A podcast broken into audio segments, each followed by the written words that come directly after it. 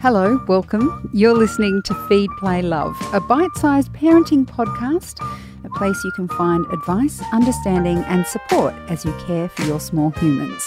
I'm Siobhan Hunt. Have you ever heard the words, but that's not fair, come from your child? I hear that phrase multiple times from both children. Ever since our single child became one of two, we've been negotiating what is fair. I find it infuriating because, as my dad once said to me, life is not fair. But how do we help children with this concept when their sister has just had an ice cream and they didn't? Dr. Vanessa Lapointe is a psychologist and author. Hi, Vanessa, how are you?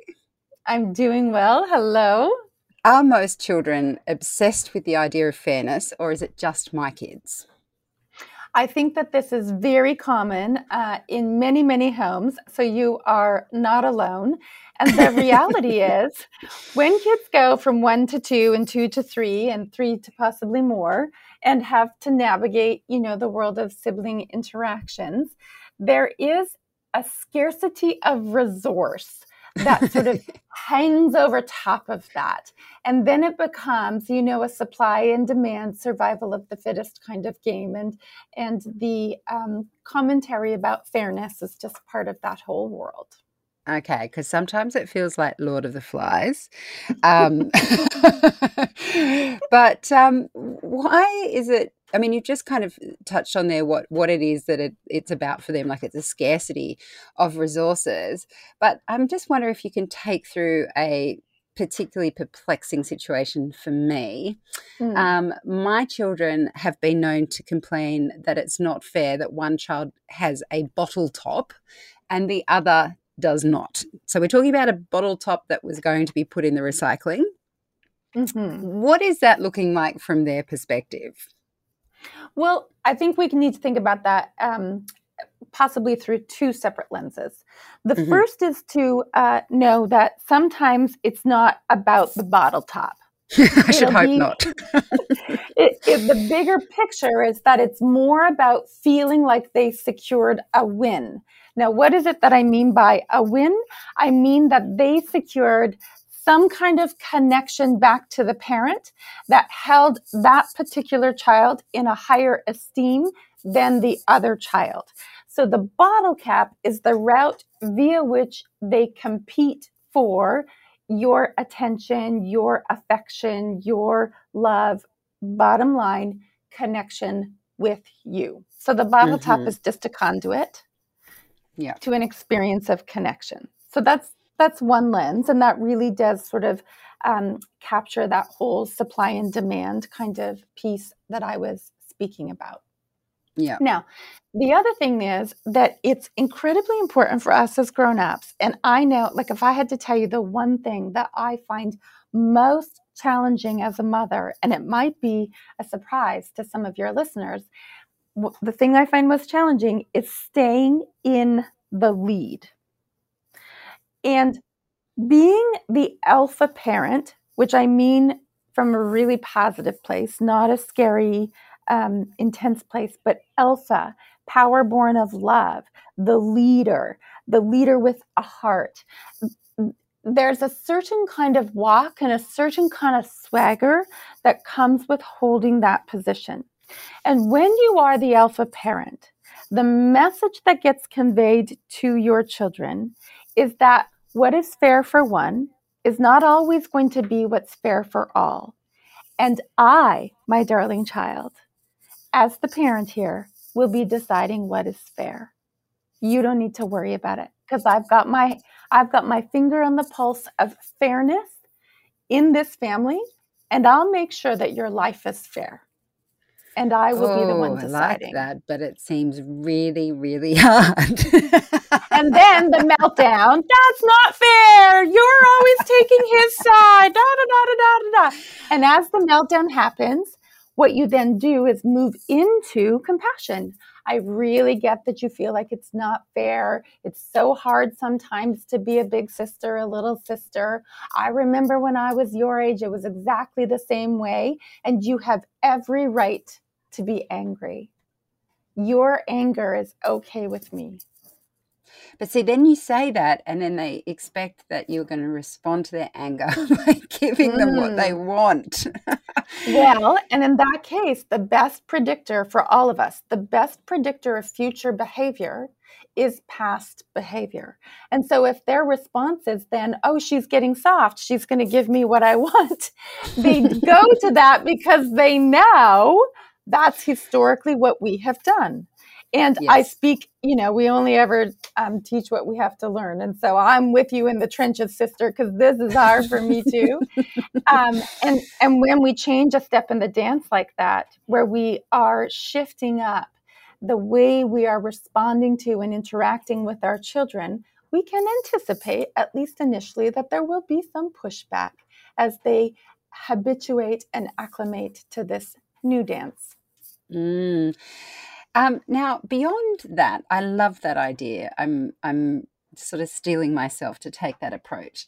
Um, but I must admit that I feel that as a parent of this generation, I feel like I feel like my parents were more they live their life without thinking about this stuff. So if they took one child, if they happened to be somewhere and they took one child to McDonald's, they didn't worry about the other child not getting it. Whereas I feel in this generation, uh, myself in particular, that I I put, look forward and try to make things as fair as possible. So I might be near McDonald's and think, okay, well, uh, I might not do that because it means the other one can't have the same thing. Um, obviously, there is a limit to where you will go with that. And there are some things where, you know, for example, a friend gives them a present and doesn't give the other child a present. You don't have control of that.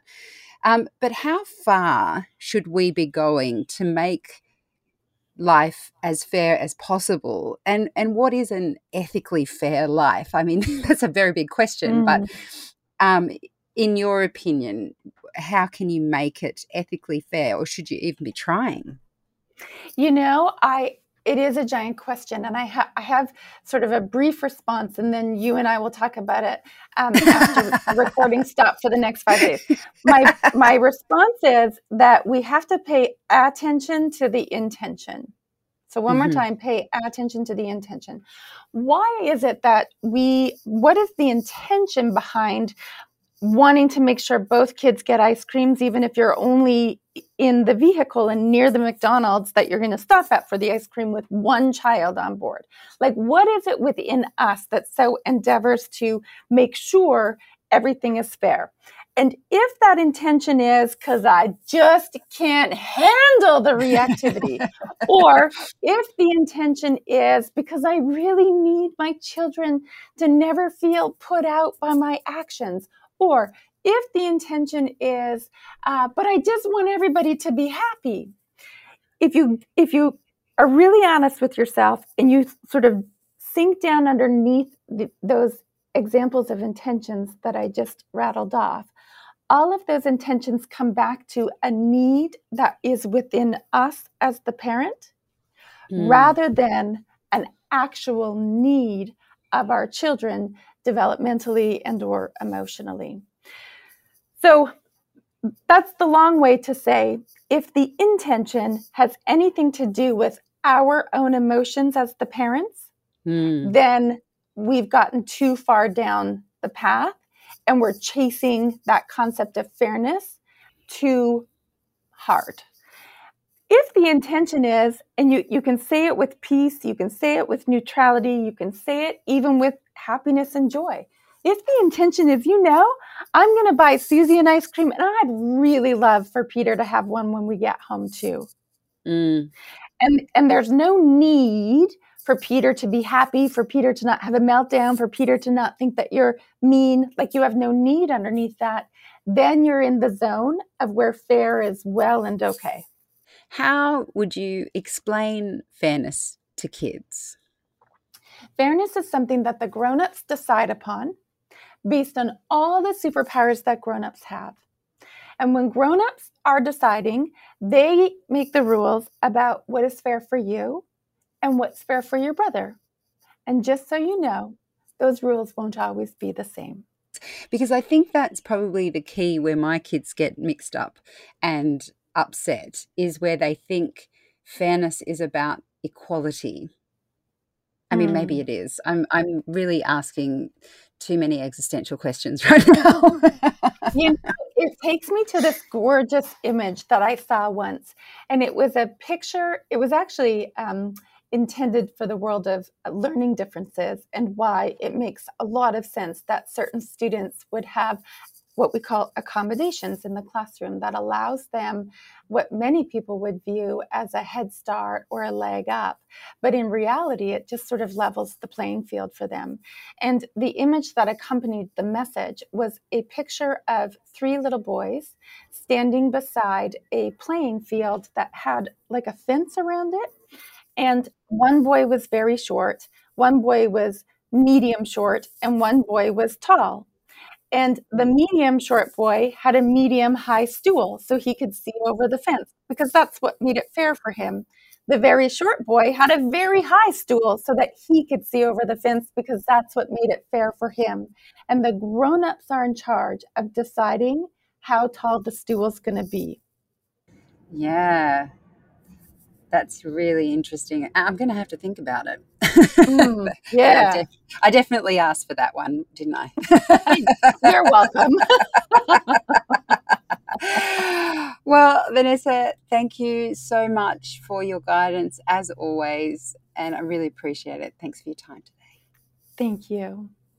That's Dr. Vanessa Lapointe. She's a psychologist and author, and you'll find more info about Vanessa and her work in the notes of this episode.